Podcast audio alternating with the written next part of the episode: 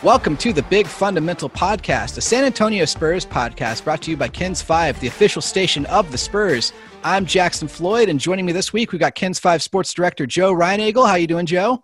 Good, Jackson. Good to be back. Yeah, and of course, digital producer Tom Petrini here as always. How you doing today, Tom? I'm doing all right, Jackson. What's going on with you? You know, it's a good day. I pulled out the 2014 NBA Champions mug. So, you know, having a good Tuesday so far today. Very cozy in your blanket fort there. I've got my gone through the dishwasher so many times you can't see Jonathan Simmons' Austin Spurs collectible cup full of when it's some of that good earth juice. When it's a collectible, you got to hand wash it, man. You got to preserve it. Pristine condition. Yeah. I mean, it tells a story, though. It has character. Okay. You know. But that's one of those you put it in the dishwasher the first time, and it's about half of it's gone. So it's like, you know, they don't last long. I have many souvenir cups with that logo on it. So I'll be all right.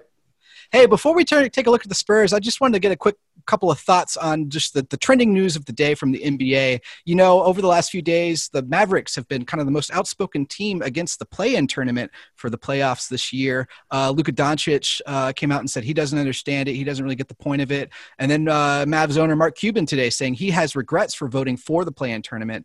You know, this play-in tournament was something we saw develop in the bubble when, you know, we couldn't get a full regular season in, and it was a way to kind of give teams on the cusp a chance to kind of compete even further for the playoffs. You know, teams who might have made the playoffs if we had 82 games last season had a chance to kind of prove themselves. But, you know, they chose to have the play-in tournament again this year, and now I think the team who's sitting in that seventh seed right now is the top seed in that play-in. You know, it's kind of raising some issue with that. Joe, what are your thoughts on the play-in tournament and what the Mavs had to say about it?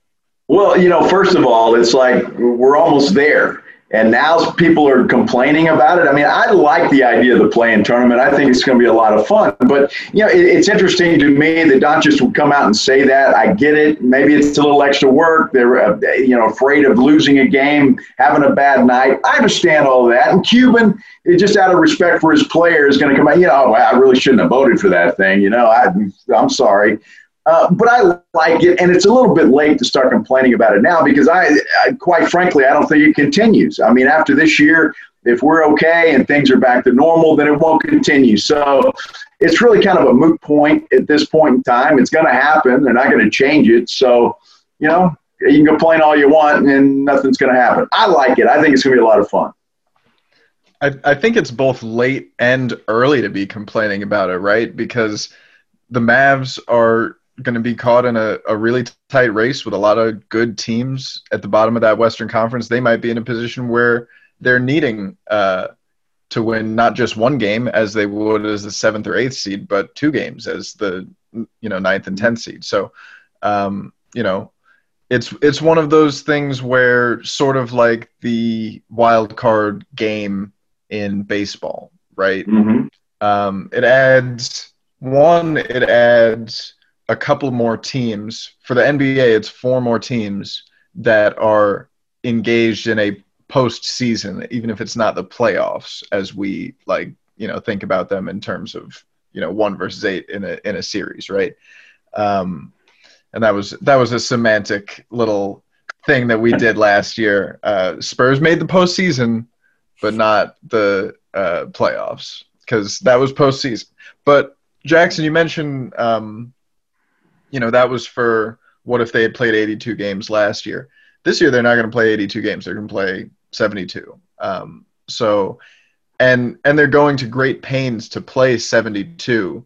And that's another thing I think we can talk about here a little bit if you guys want. The schedule isn't just tough for the Spurs. It's tough for a lot of teams who have dealt with coronavirus this year. You know, cases, cancellations, and injuries that, you know, it's hard to say it's directly related, but it's also hard to pull them apart, right? If these guys have to put more wear and tear on their bodies than they're used to in a typical NBA season, even if they're only playing 72 games, right? Jamal Murray, tore his ACL, unfortunately, in the last minute of that game last night. Awful for him. He was having a great year. And, you know, there's never a good time for an injury, but a really awful time for an injury for both him and the Nuggets, who were clicking, had brought in Aaron Gordon to try to raise their ceiling and really make a push this year. And that's their point guard. He does a lot for that team. And, you know, it seems like for a lot of these teams, there's at this point in the season, there's going to come points where you have to make a tough choice between, we really need this game, and we really probably shouldn't put this guy out here right now.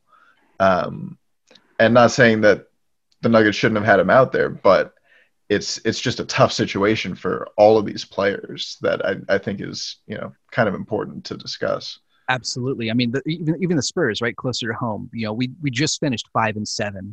What's waiting for us? You know, in the next week, we got another 5 games in 7 days. You know, it's a slog this year. It's a grind, you know, and the season always gets to the point where it feels like that, but especially more so this season when they're trying to get to 72. And the injury bugs are here at home as well. You know, we just got Lonnie Walker back, but Gorgui Dieng is still banged up. Trey Lyles hasn't played in a while. You know, these are key guys, the Spurs front court depth is struggling right now. Luckily, we're getting amazing play from Drew Eubanks, who, Joe, I'll give you a moment to gloat on that. But yeah, you know, it'd be nice to have more guys, more the depth there to help shore them up, especially with that second unit who has just kind of really struggled without Jakob Poeltl, you know, in position there. So it kind of fill that hole has been hard for the Spurs, and part of that is the grind of the schedule.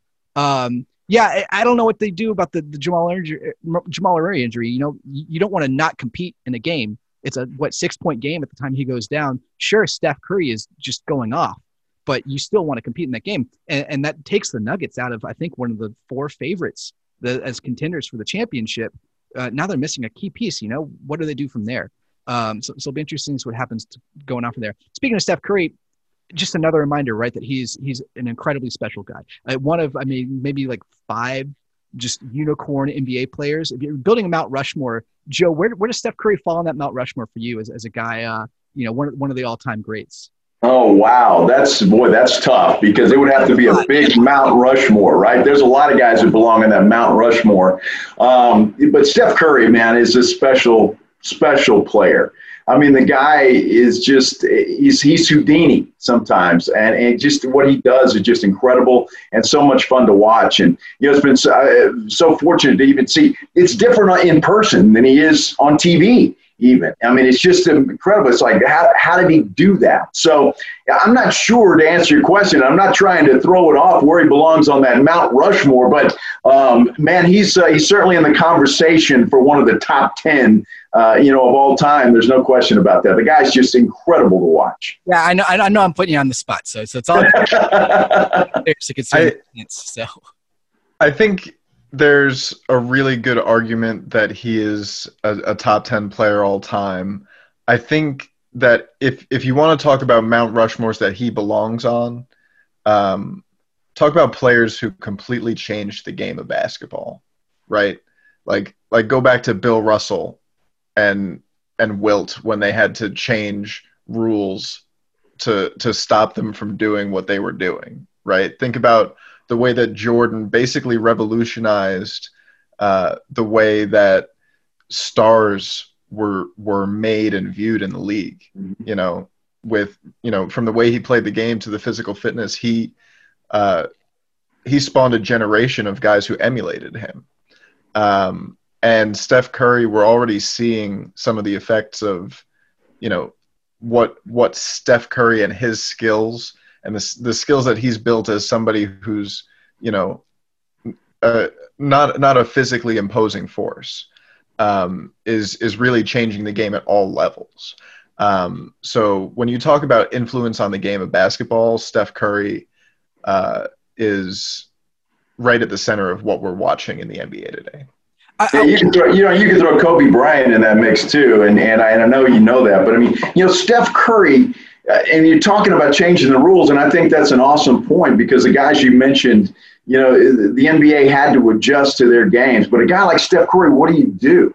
I mean, the guy hits half-court three-pointers daily, and he just is so quick and so fast. I mean, I don't know what you do with an athlete like that. And even though there's been some guys that kind of remind you of the Steph Curry in a way if you want to go there, but there's no other Steph Curry. And it's going to be tough for another player to come out and be as good or even better as a Steph Curry at what he is able to do on the floor. He's incredible. Well, one other Mount Rushmore that, I mean, I guess two.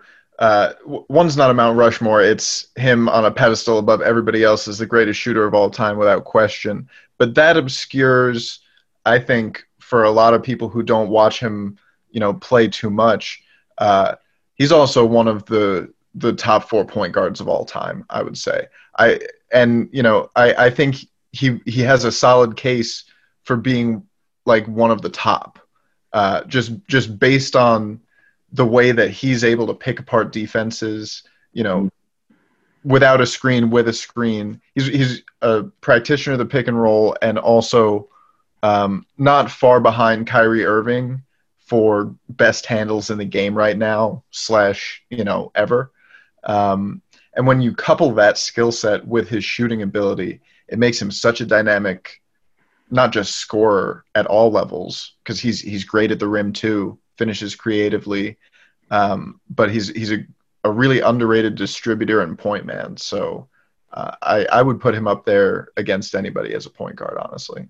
Yeah, last night he had 53 points in their win. That's his third 50-point game of the season. I think he's the oldest guy now with multiple 50-point games in a season, and he's not old. So he's not old. Yeah, that's what we do. I saw a stat last night too. I think last night was his 18th game with 10 or more threes. If you look at active players, the rest of the list has that many combined. Next on the list is with 5. So a very special guy. It's almost paradoxical, going back to what you guys were talking about. Was he the right player for this era, or did he define the era and what it's going to be? Other players like that, Wilt Chamberlain was a player for his era, right? He played against the best talent there was, but he was the guy who defined it, and it was Wilt Chamberlain who Steph Curry passed last night to become the Warriors' all-time leading scorer. Magic Johnson and Larry Bird were players for the exact right moment in time for those guys to come out and be out in the NBA at the same time, as TV rights, and NBA games are suddenly broadcast live on TV, and there's like highlight games, marquee nights where these games can be broadcast, and suddenly Boston LA becomes quite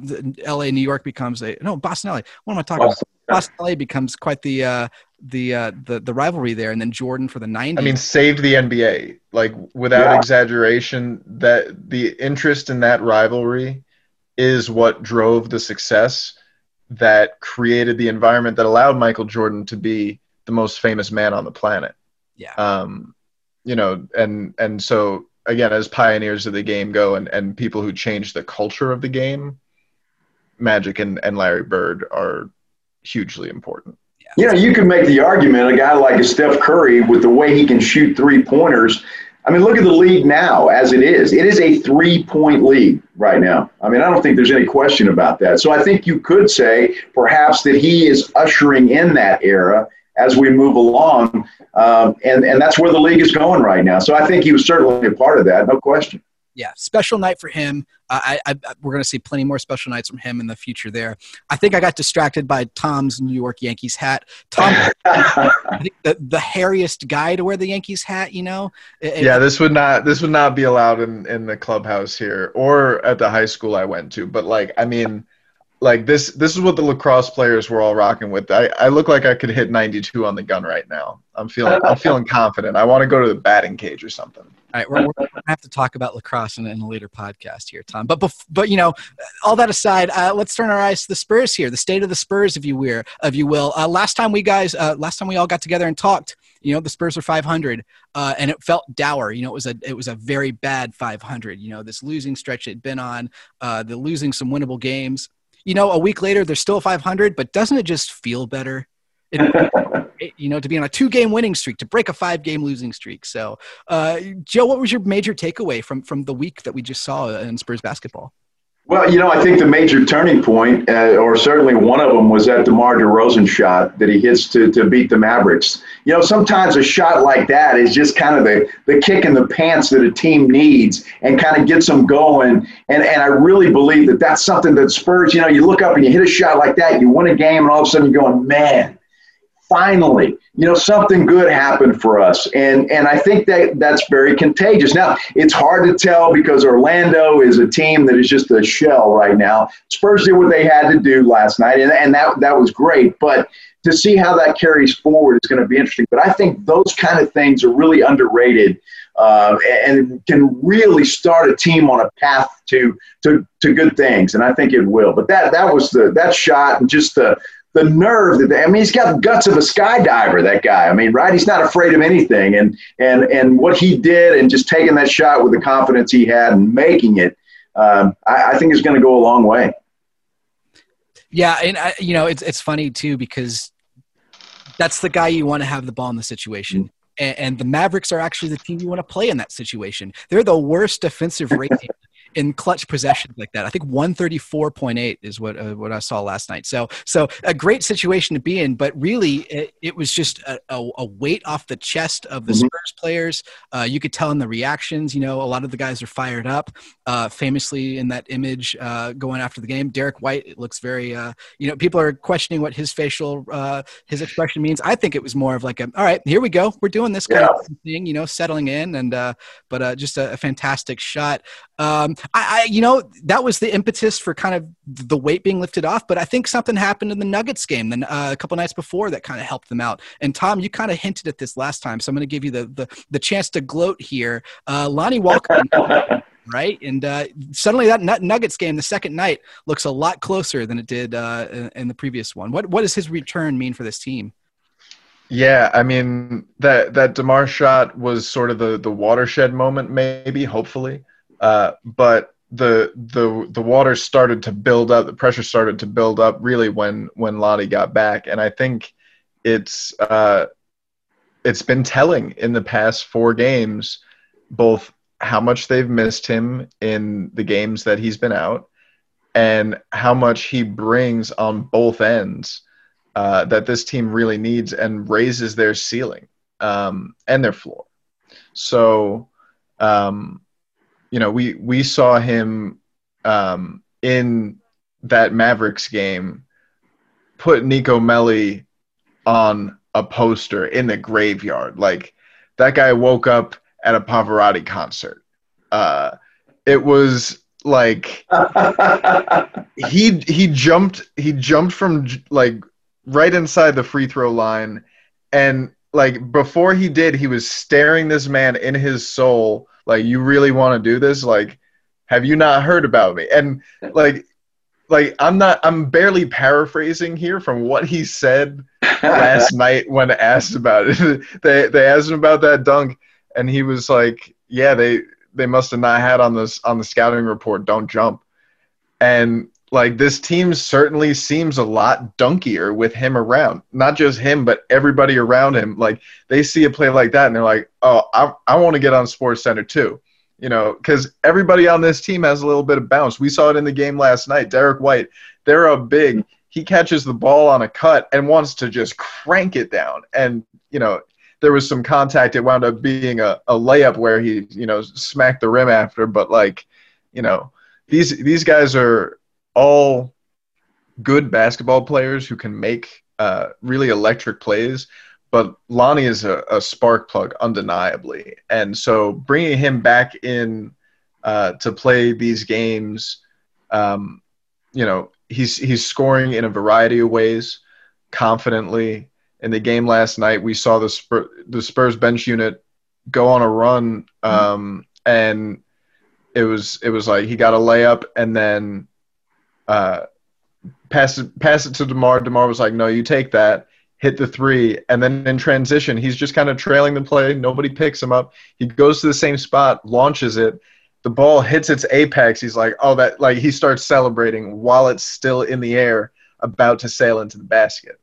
And I mean, he's putting together the consistency, and it's hard to separate that from the confidence which has, and the mentality, which has always been the question with him, or has been this year, you know, can he lock in and bring that explosive energy when he's on the floor and distribute that to his teammates. And in these games, he's done that beautifully.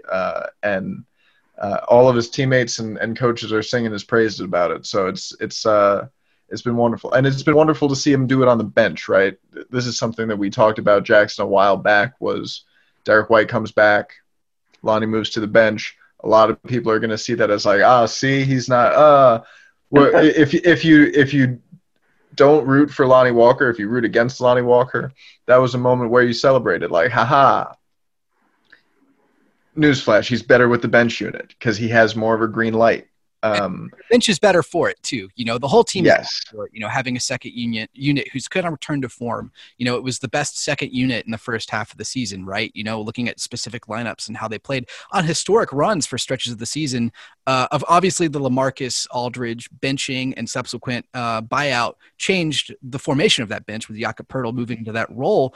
But I think Walker has played an important role in kind of helping it return to form over the last few games. Something that I was happy to see kind of return to form was the kind of spread and scoring, right? You know, we saw a stretch of the games where DeMar DeRozan was the leading scorer for this team in four straight games.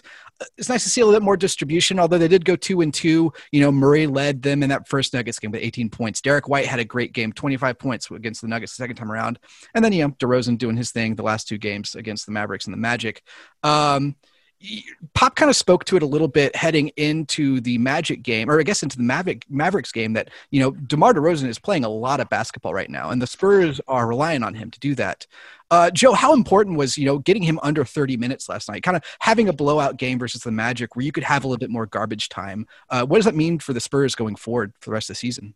I think at this point in time of the season, it's huge. I mean, you know, because they haven't had the opportunity to really rest. And Pop even addressed that after the game. He said, you know, you take that. That's almost like gravy to get an opportunity to rest these guys and just that extra few minutes that they got. And it's enormous, especially for a guy like DeMar DeRozan. I mean, he's a superior athlete. Don't get me wrong, but even superior athletes get tired.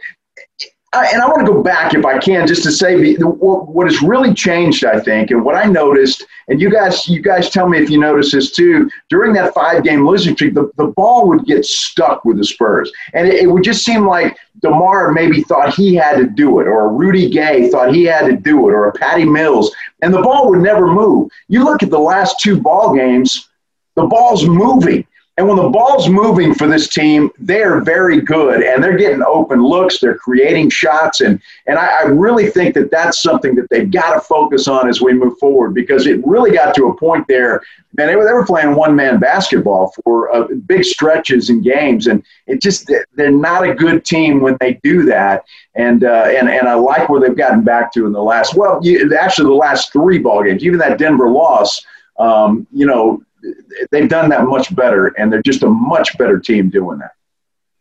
Yeah, I mean, you look at the way that Patty Mills and Rudy Gay have gotten their buckets. Without Lonnie Walker in those games, they were asked to do a lot more shot creation for that bench unit. And it's something that Rudy Gay historically, you know, ISO guy.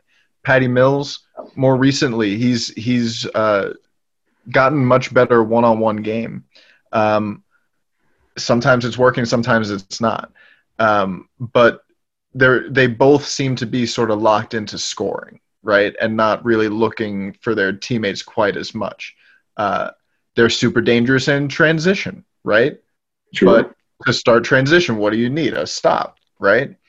And with Lonnie Walker in now, with the defense shaping up a little bit, they're getting more opportunities in transition. They're getting more opportunities in half court that are less ISO, more ball moving around.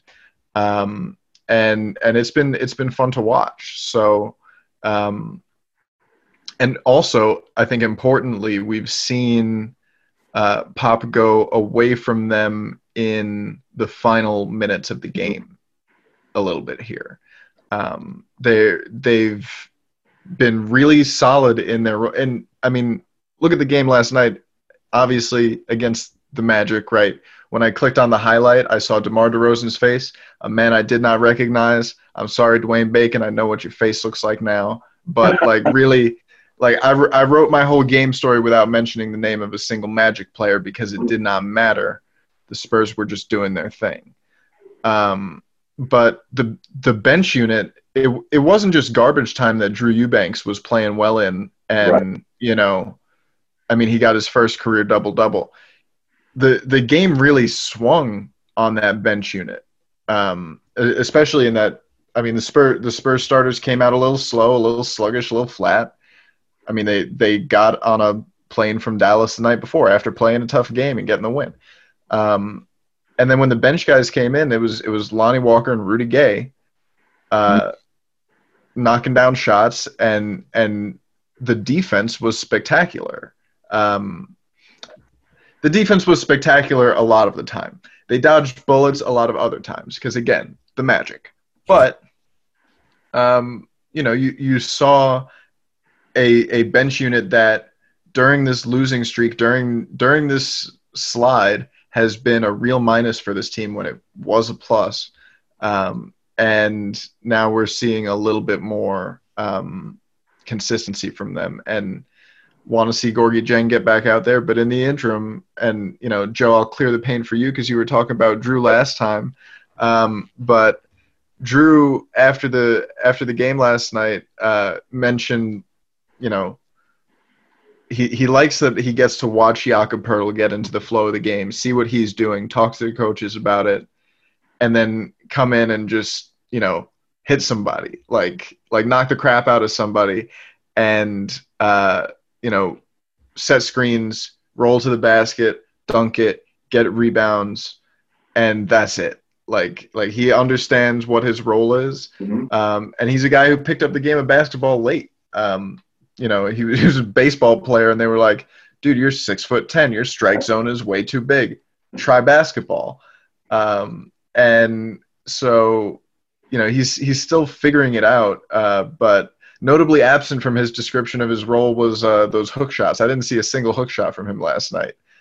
He was just doing a really perfect Jakob Poeltl impression. And, I mean, if he can bring that against non-Orlando Magic teams, that would be awesome. I would like to see it. But I loved what I saw from Drew Eubanks last night, and hats off to him.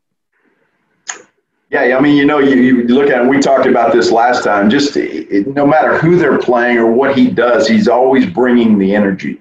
And, you know, I compared him a lot to a Malik Rose back in the day because Malik was that guy. He would come in, he would bring energy, he would bang guys. And, you know, I know the NBA's changed. It's really more of a finesse game now than it used to be back when Malik played. But, you know, sometimes knocking somebody on their butt is a good thing. You know, you send a message sometimes. You get physical with people, and it kind of it may slow a step or two. And I think that's what Drew does. And I don't know if you guys noticed last night, but I was really watching this guy. And again, it was Orlando, and I hate the fact that we have to preference everything by that, but we do just because of the team that they are not right now. But Drew Eubanks has a great grasp on the pick and roll. I mean, he really runs that pick and roll very well. And I think his teammates see that, and they're looking for him. And the defense drops off of him a lot, and he's wide open. I don't know what he had, 3 or 4 dunks last night. And so, you know, I think he's getting better. I think he's getting more confident. I'm with you, Tom. I want to see him do that against, you know, against a better team and be more consistent with it. But I think a game like that for Drew will give him the confidence that he needs, and not just him, but give his teammates a little more confidence in what he can do. And you know, I mean, and at least right now he's fitting the bill, and he's giving them an adequate performance. Last night was better than adequate. Yeah, and you know, you mentioned the dunks too. I don't think that's something he's picking up from Jakob Poeltl, right? No. But I gotta say, he's dunking more. He has it. There have been less moments when I've been watching these games where I see him go up soft with something, and you know, there are shots that whether he makes or misses them, they make me say, I wish he just dunked it. I'm getting less of that. And one thing I just want to say, really, you know, the defense with Jakob Poeltl really impressed me. In the Mavericks game, there was a play that, like, I watched 15 times, and each time I had to like slow it down and stop it, and I got more and more impressed. It's a late shot clock situation. He gets switched onto Tim Hardaway Jr. on the perimeter. Hardaway Jr. shooting almost 40% from three this year. Strong righty, can cram a dunk right on you. And the way Jakob sets him up is he puts his right foot forward a little bit, inviting a drive left. The idea for Hardaway, it forces the big man to flip his hips, right? And he can create an advantage that way. Jakob immediately takes that advantage away, not by like pushing off his right foot and starting to backpedal. He actually brings his left foot forward a little bit and then pushes off that, so that he's now strafing the same way that he could have if he had just driven to his dominant right side.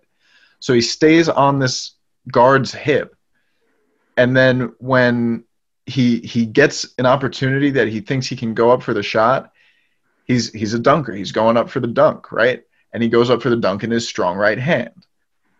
Jakob Poeltl's on his hip. He times the jump perfectly and sends it back. And it was watching it, he set him up for that the entire way. And to have a center that, you know, uses not just like foot speed and agility to stay in front on the perimeter, but like IQ, like that's a mental thing. And so, you know, Drew said he's learning a lot in those, you know, big man meetings with him, breaking down film and just figuring out both ends of that pick and roll, and, you know, even guarding in space. Like I trust both of these guys a little bit to guard in space. Jakob certainly a little bit more, but you know, the defense overall has been great with Jakob Poeltl. And again, little things, right? He's getting a ton of, he generated a ridiculous number of points on screen assists the other night. I forget the exact number, but he's going to be at the top for stuff that doesn't show up for the Spurs in a traditional stat sheet, right? Shots contested. That's not in a box score, but he's near the top of the league in it. And screen assists and those little dirty things, dirty work things that, you know, he's not going to blow you away. There are going to be some nights when he has 4 points. I think he had 4 points last night, but he was also really impactful. Mm-hmm. So the center position for the Spurs, I think, is going to dictate a lot for them moving forward. And depending on how long Gorgui Dieng is out, as much as Drew Eubanks can bring, they're going to need it. Yeah, with 20 games left in the season, I wonder how much of the ship has sailed on integrating Gorgui Dieng into the rotation. You know, it's a bummer that injury concerns were an immediate thing in his tenure with the Spurs. You know, he comes out within his first few minutes of the game, right? When I think what first shot attempt hurts his shoulder. Yeah. You know, it's unfortunate in that sense, but the more trust and the more reliance you can have on Drew Eubanks, the better. And Joe, you spoke to it last week about maybe the Spurs are going to be more reliant on him. And I think Drew is rising to the occasion in that sense, doing his best attempt at being the second guy for the Spurs. So you got to commend a guy like that. The Spurs have been overwhelmingly lucky in the last 25 years at finding guys who can step up, right? Be it Boris Diaw or Malik Rose, these guys who find themselves in the position and rise to the occasion. So it'd be amazing to see if Drew Eubanks can continue the season in that sense. And also just to see what we can get from Gorgui Dieng. Speaking of Yak's defense, it would surprise me if he wasn't an all-NBA defensive team guy by the end of the season. And I think he should be one of two guys considered from the Spurs, right? DeJounte Murray is rising up there in the steals per game and total steals. It wouldn't surprise me to see him slide in as maybe a third-team all-NBA guard, maybe even second team there. What have you guys seen from him, Tom, on the defensive side there? I mean, he's really – I think it's gotten lost in the last stretch of games during the losing streak, but his defense has been unwavering, almost as unwavering as DeMar's scoring ability. So do you think we're going to see any accolades at the end of the season for DeJounte? I think it would be cool to see. It depends how the rest of the season here goes. I don't know that we'll see him on an all-defensive team this year because there's only two for all defense. That's right. So it'd be tough to crack that, but I think that what we're seeing defensively from them as a team, you look at what the addition of Derek White brings, right? Jordan Hauenstein last night said he's leading the league for guard blocks with all of the injuries that he's had this year. That's insane. Yeah. That's crazy. Like he is a defensive master. And another, you want to talk about a guy who understands the pick and roll. He's another guy whose footwork I absolutely love on the perimeter when he catches the ball. He does this little, like, you know, he'll bring his feet together really closely when he catches it and make this turn with his hips to get past somebody who commits too close on a three-point shot. And his three-point shot is still getting back to consistent, he said, but, like, it's getting there. Mm-hmm. But on defense, you have Derek, DeJounte, Keldon, Yak, and throw DeMar in there. Those guys can switch a lot of things. Those guys can all defend multiple positions, and that allows them to change things up scheme-wise. We're seeing them switch a lot more screens. So it makes them a much more dynamic team, and we're seeing DeJounte get opportunities out of that, you know, jumping passing lanes, things like that. But also, if you're on an island with DeJounte Murray, you're in trouble. He's going to take everything you got. He's just going to slap it right out of your hands and start running the other way.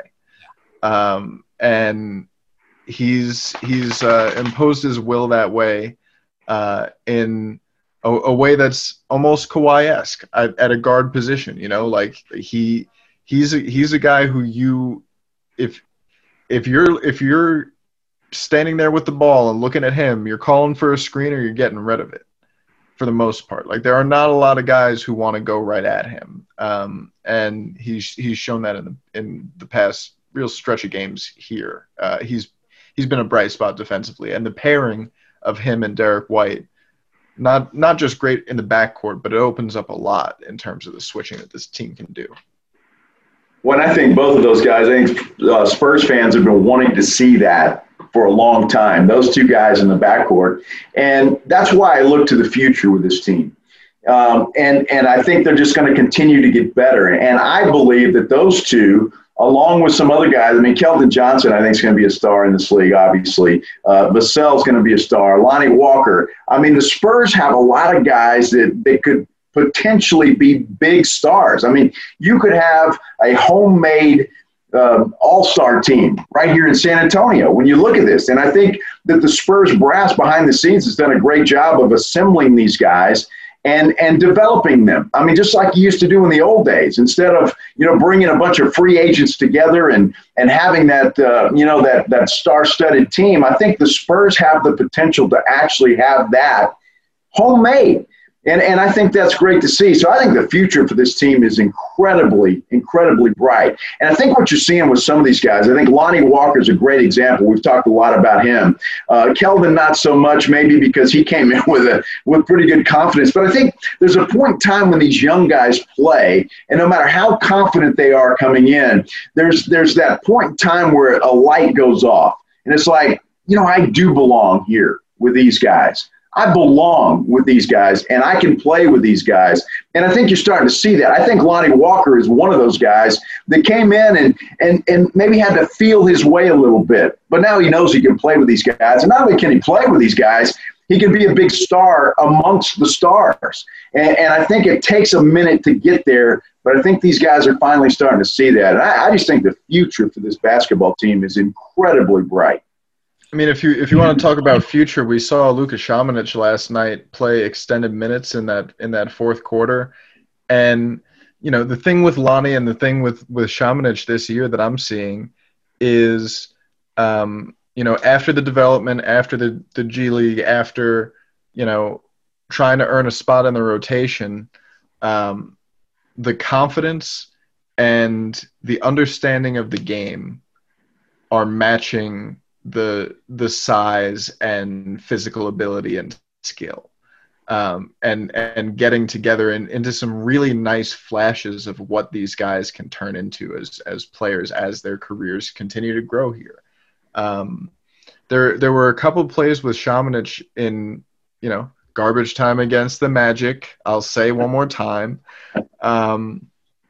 But, you know, he comes up from the corner and gets a little dribble handoff from Drew Eubanks, moves really fluidly, shoots a beautiful three, drains it. He catches the ball from well beyond the three-point line. He's live dribble. Makes a not even a fake pass, but a look like he's going to pass it. And then out of that explodes, crosses over, creates an advantage. And I see the point in the drive where at this point in his development last year, he would have been bumped off. He would have turned the ball over or gone up for a shot that he didn't really want to take, and it would not have gone well because the defender was on his hip, right? But he took one more powerful dribble, went up with it strong, and got an and one out of it. And his muscle is much more he has a lot more muscle than he did when he came into the league. And he's sort of putting it all together. And we've talked about him defensively on this show before. He's really impressing me on that end with his ability to switch and his movement. The way he moves is so fluid on both ends. And at 6'11", when you can do a little bit of everything and have great vision and have an ability to shoot a little bit and can put the ball on the floor and create for other guys, and you're 6'11",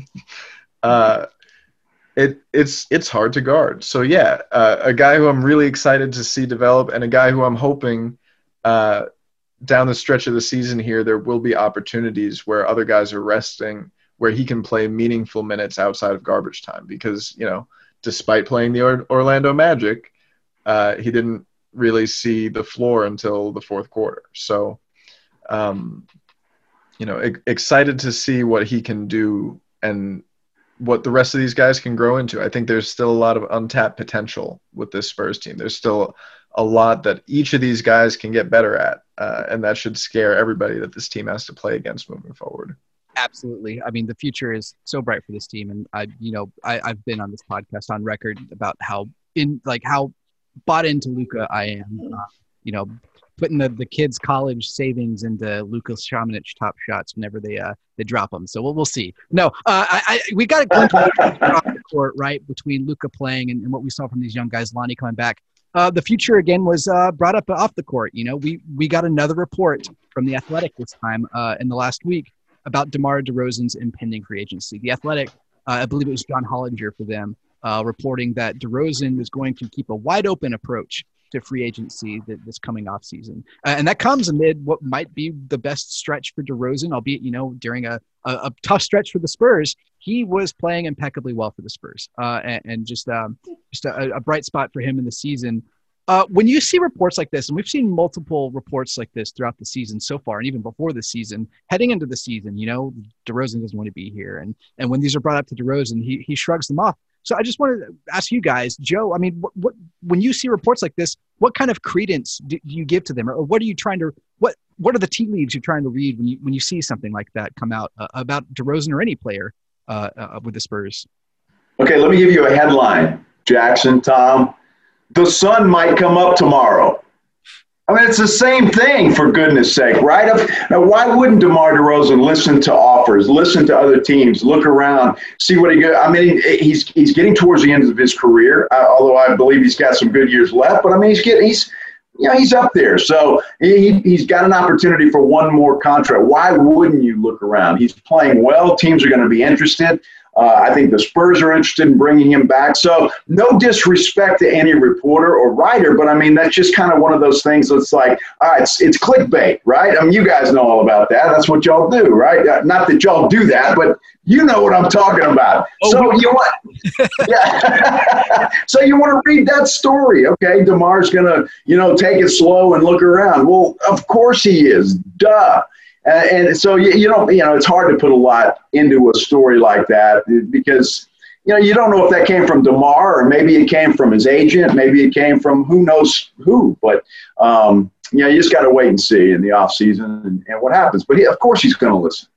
Yeah, it's one of those things where even if he said it, I wouldn't care. I've got another headline. I want to hear Jackson's after, but this is a good game. grown man will consider his options about where he will move his family to and work in the future. Don't care. You know, as far as DeMar on the move rumors go, this one was pretty tame. And it was part of a bigger story about a lot of different, you know, people who could be on the move. So, like, you know, I understand saying that, but, like, it also makes sense that he hasn't agreed to anything long-term with the Spurs here. He absolutely should weigh his options. Like, you know, these guys are in a pretty exclusive labor market, and they don't get to choose where they'll work very often. You'll remember that the transaction that brought DeMar DeRozan to San Antonio was not one that he was particularly happy about at the time. It's not something he wanted. It's something that he was told by the team before it happened would not happen. So, yeah, he left the only franchise he's ever known, the place where he wanted to spend his whole career and be Mr. Raptor, against his will. And he spent the last couple years here in San Antonio, mixed results. They're building towards something really special, it feels like. But, yeah, he should keep his options open. As far as his options go, I think San Antonio is a pretty good one for all parties involved. As long as the money's right and it's not, you know, a deal that will be paying him into wheels falling off age and, you know, committing a ton of money there. But, you know, if he wants to stay for another couple of years at, you know, maybe not max money, but close to max money, it could be a happy marriage here as he continues to be just, you know, not just the guy that you want to take the shot at the buzzer, but in the rest of the game, he's getting the other guys involved. He's been a great leader on the court and off for the young guys. And the offense is just so much easier for everybody when he's in there doing his thing. One thing that makes me like – not quite as worried about, you know, him falling off a cliff in terms of his age and stuff. He's not that old, right? I think he's 31. Yeah. So he's got a lot left in the tank. And when it does go, what's going to go really? You know, he was never known as like a lockdown defender, right? It's not like the foot speed defensively is going to become this huge issue like it did for Marco Bellinelli or LaMarcus Aldridge here, right? It's his game is he's going to be doing that at the YMCA, you know, for the rest of his life. He's going to be 80 years old and like pick up his dribble in the paint and hit somebody with a pump fake and then give him one of those for an N1. Like his skill and ability is going to I think is going to age well. And, you know, there's always that possibility that he joins the many NBA veterans who extended their careers by shooting that three-point shot a little more, which he's done a little bit this year. Not quite the volume that a lot of people had hoped for, but it's something that he's shown more willingness to do. So, I think that as far as DeMar DeRozan's future goes, it's a wait and see thing, and it very well may depend on how the rest of the season goes here in San Antonio, right? Like, why wouldn't you consider that? Yeah. How these last 20 games go? I don't have a great headline. It's something along the lines of guy who didn't choose to be here may not want to be here, you know, something like that. I don't know. I know just as much about DeMar's impending free agency decision after that report than I did before it. I'm a little worried. I know, Tom, the argument's there. He might not get the opportunity anywhere else that he gets here. I do think New York, the Knicks, are a major player in this. You know, they've got just as much money for the Spurs as the Spurs do to spend this offseason. I'm going to get flamed for this on Twitter, so just warning you beforehand, I understand the consequences of my actions here. The Knicks might have a better young core than the Spurs. I'm throwing it out there right now. They're in better contention right now than the Spurs are, albeit in the Eastern Conference and everything like that. I think Julius Randle is a guy you go to, and suddenly you're complimented with an all-star, which the Spurs don't have. You are in the biggest spotlight. A guy who is accustomed to being an all-star hasn't been an all-star since joining the Spurs. Hasn't been in the playoffs. This might be the chance for him to do that on the biggest stage. There's a reason why big name players don't go to New York Knicks. Maybe it's a hazy. The ownership there is a little questionable in some senses, in some regards. But DeMar might be the guy to do it. That being said, I think you're right, Tom. I think DeMar is a guy who's going to be playing in this league till he's 43 if he wants to.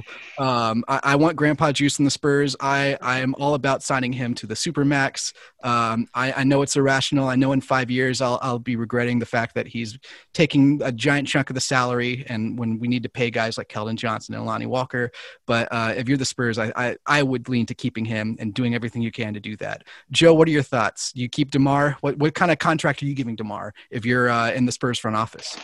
Absolutely think you keep DeMar. And I think that, I'm kind of with Tom on this. I think max money would be tough to do, but they may have to pay that to keep him because he will get some offers. And, I look at DeMar, though, I think he's having fun playing basketball here. I think he likes it. I think he likes the development that he has with that he can do with the younger players. I mean, he's almost like a coach with a lot of these guys, and a lot of these guys look up to him and look to him for that guidance. And so I think he's having a good time in that respect. And you look at DeMar too, and I agree with you with New York in the terms that maybe they're a little more advanced than the Spurs are at this point, although I think come next year, you're not going to be able to tell much difference, to be quite honest with you. And I think the Spurs will have an all-star, too, coming out of that bunch next year. Having said all that, look where DeMar's been. Toronto, San Antonio. You throw him in the bright lights of New York City all of a sudden, he just doesn't look like a New York City kind of guy to me that he would want to go there and play. So I would love to see the Spurs be able to keep him, whether that's a max money deal or not. I'm just not sure. I wouldn't want to go there. But if they really want to keep him, they may have to. Yeah, I mean, playing at the Garden, always a really cool thing. But the New York media... it's like there's a reason that I am the way I am, and like not that he couldn't handle it, but I just don't know that he would want to, right? And especially for a franchise, like being the face of a franchise that has been so dysfunctional for so long, even as they're sort of getting it together here under Tom Thibodeau, like. It's a risky proposition. He, as far as the young core thing that you said, Jackson, goes, Julius Randle, awesome player. RJ Barrett, ton of potential. Everybody else on the Knicks to me is like, they're playing well, but don't excite me quite as much. Frankly, Ntilikina's fine. He's been fine for a little while. They're really around a deserving all-star in Julius Randle, who I think would be a fun pairing with DeMar. But if you look at the places that are going to be able to offer him the most money and the biggest role, it's probably those two places. Mm-hmm. The thing with the money, though, is... like the Spurs could theoretically sign him using bird rights and go over the cap if they wanted to. Like they could use their tremendous amount of cap space, go out and get somebody else, bring in a John Collins or a Lauri Markkanen or somebody like that, and then also bring DeMar back and go over the cap to sign him. This team doesn't like going over the salary cap. If I was a billionaire owner of a sports team, I would probably do it. But then again, I'm not somebody who can be trusted with finances. So it's something that could be done. And you could say to DeMar, hey, we'll pay you. will increase the talent around you so that, you know, we can get further to where we want to go, and hopefully get a little more recognition for everybody involved. Because that's another thing, right? Preseason, 82nd best player in the NBA, but according to ESPN, snubbed from the All-Star game like 3 different times.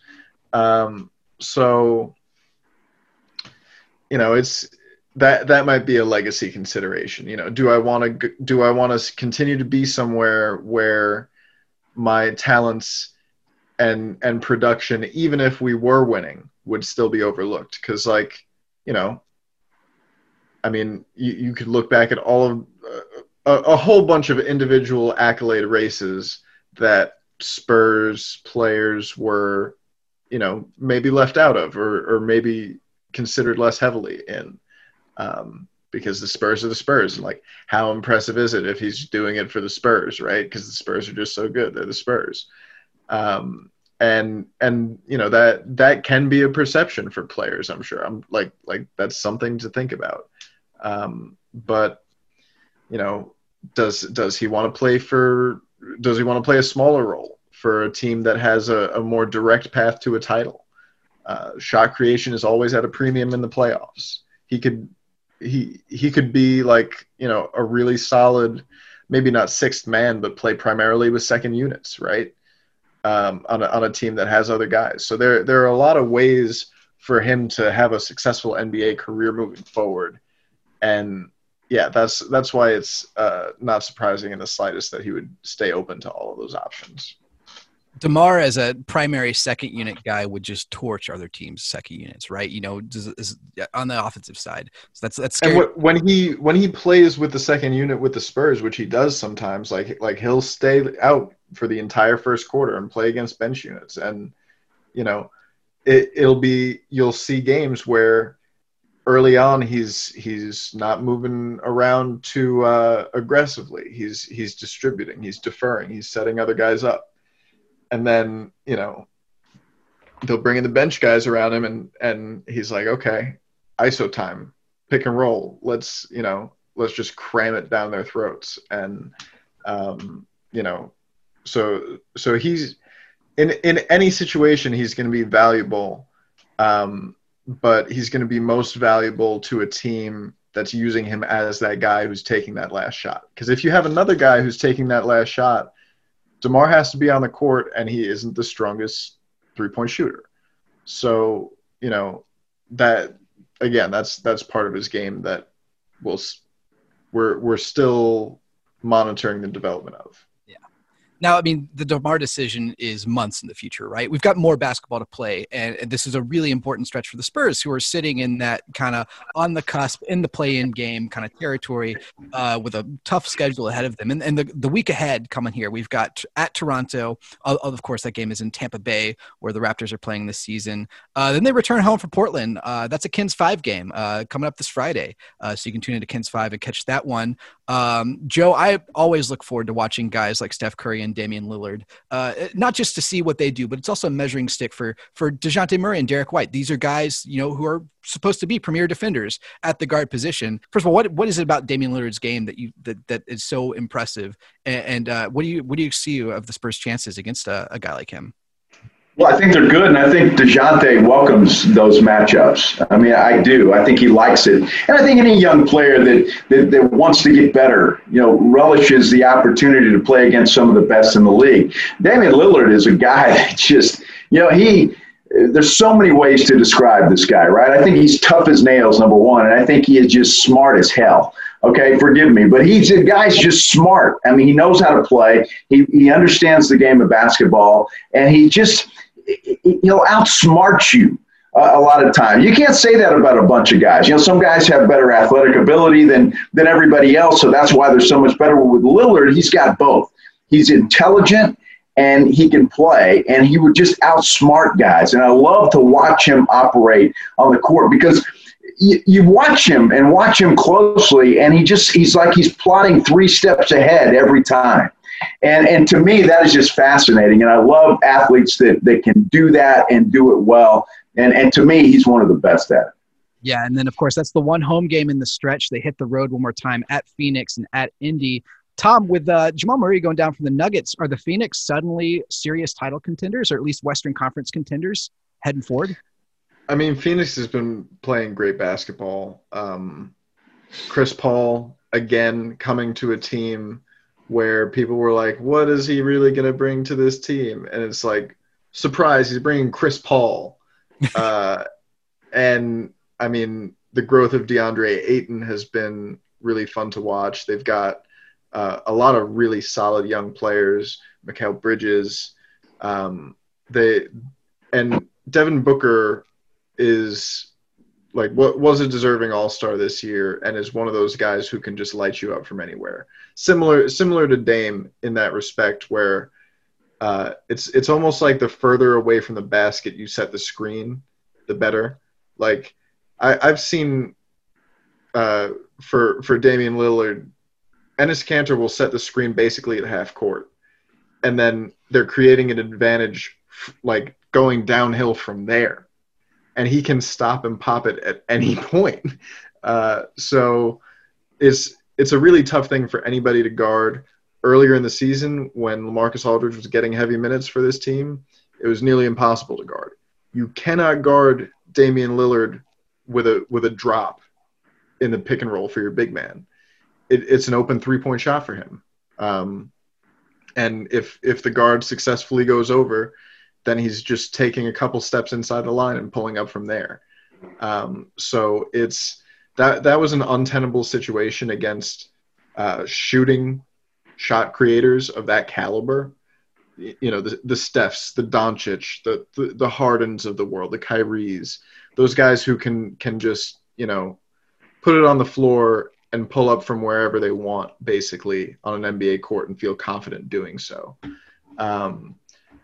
Like I said, hard for anybody to guard those guys in isolation or in pick and roll. But with Jakob Poeltl out there, there's a lot more that the Spurs can do defensively. And as far as the matchup goes, you know, I'm not sure who I want guarding the other team's dynamic shot creator more. Is it DeJounte Murray or Derek White? Because if you look at the strengths and weaknesses of them as defenders, Derek is the more disciplined of the two, I would say. He's better at staying down.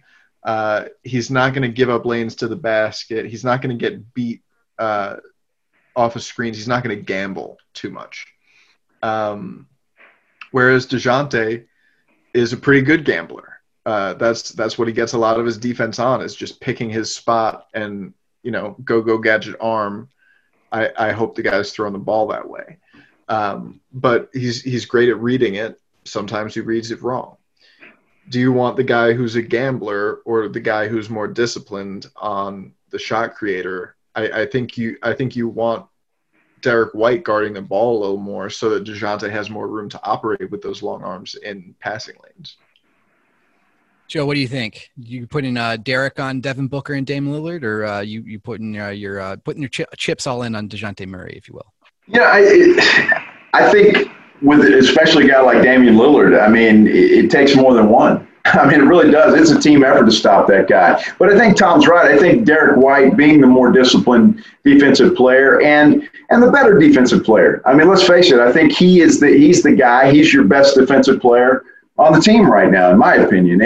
And so, yeah, I think he's got to guard your best players. But again, those guys are so good that, I mean, it's really a team effort because you're going to get beat. Nobody's going to stay in front of those guys for 48 minutes. It's just impossible. So, yeah, it really comes down to that. And I love the stretch of games that are coming up because it's going to say a lot about this Spurs team because there's some good players, some good teams, everybody battling for playoff spots. And it's really going to show a lot as to where this team is and if these last three games mean as much as we just said they did, which I feel like they did, and I think the Spurs can play with anybody.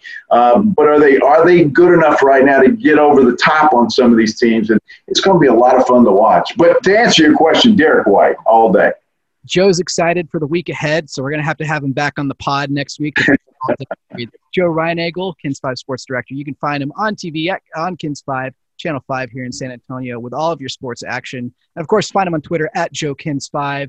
And Tom Petrini, at Real Tom Petrini. Lots of fakers out there, so make sure you follow the real one. Side as well, breaking down all the action. I'm Jackson at Jackson Kens 5. You can follow the pod at Big Fun Pod. Big Fundamental Podcast is the San Antonio Spurs podcast from Kens 5, the official station of the San Antonio Spurs. We'll see you next time.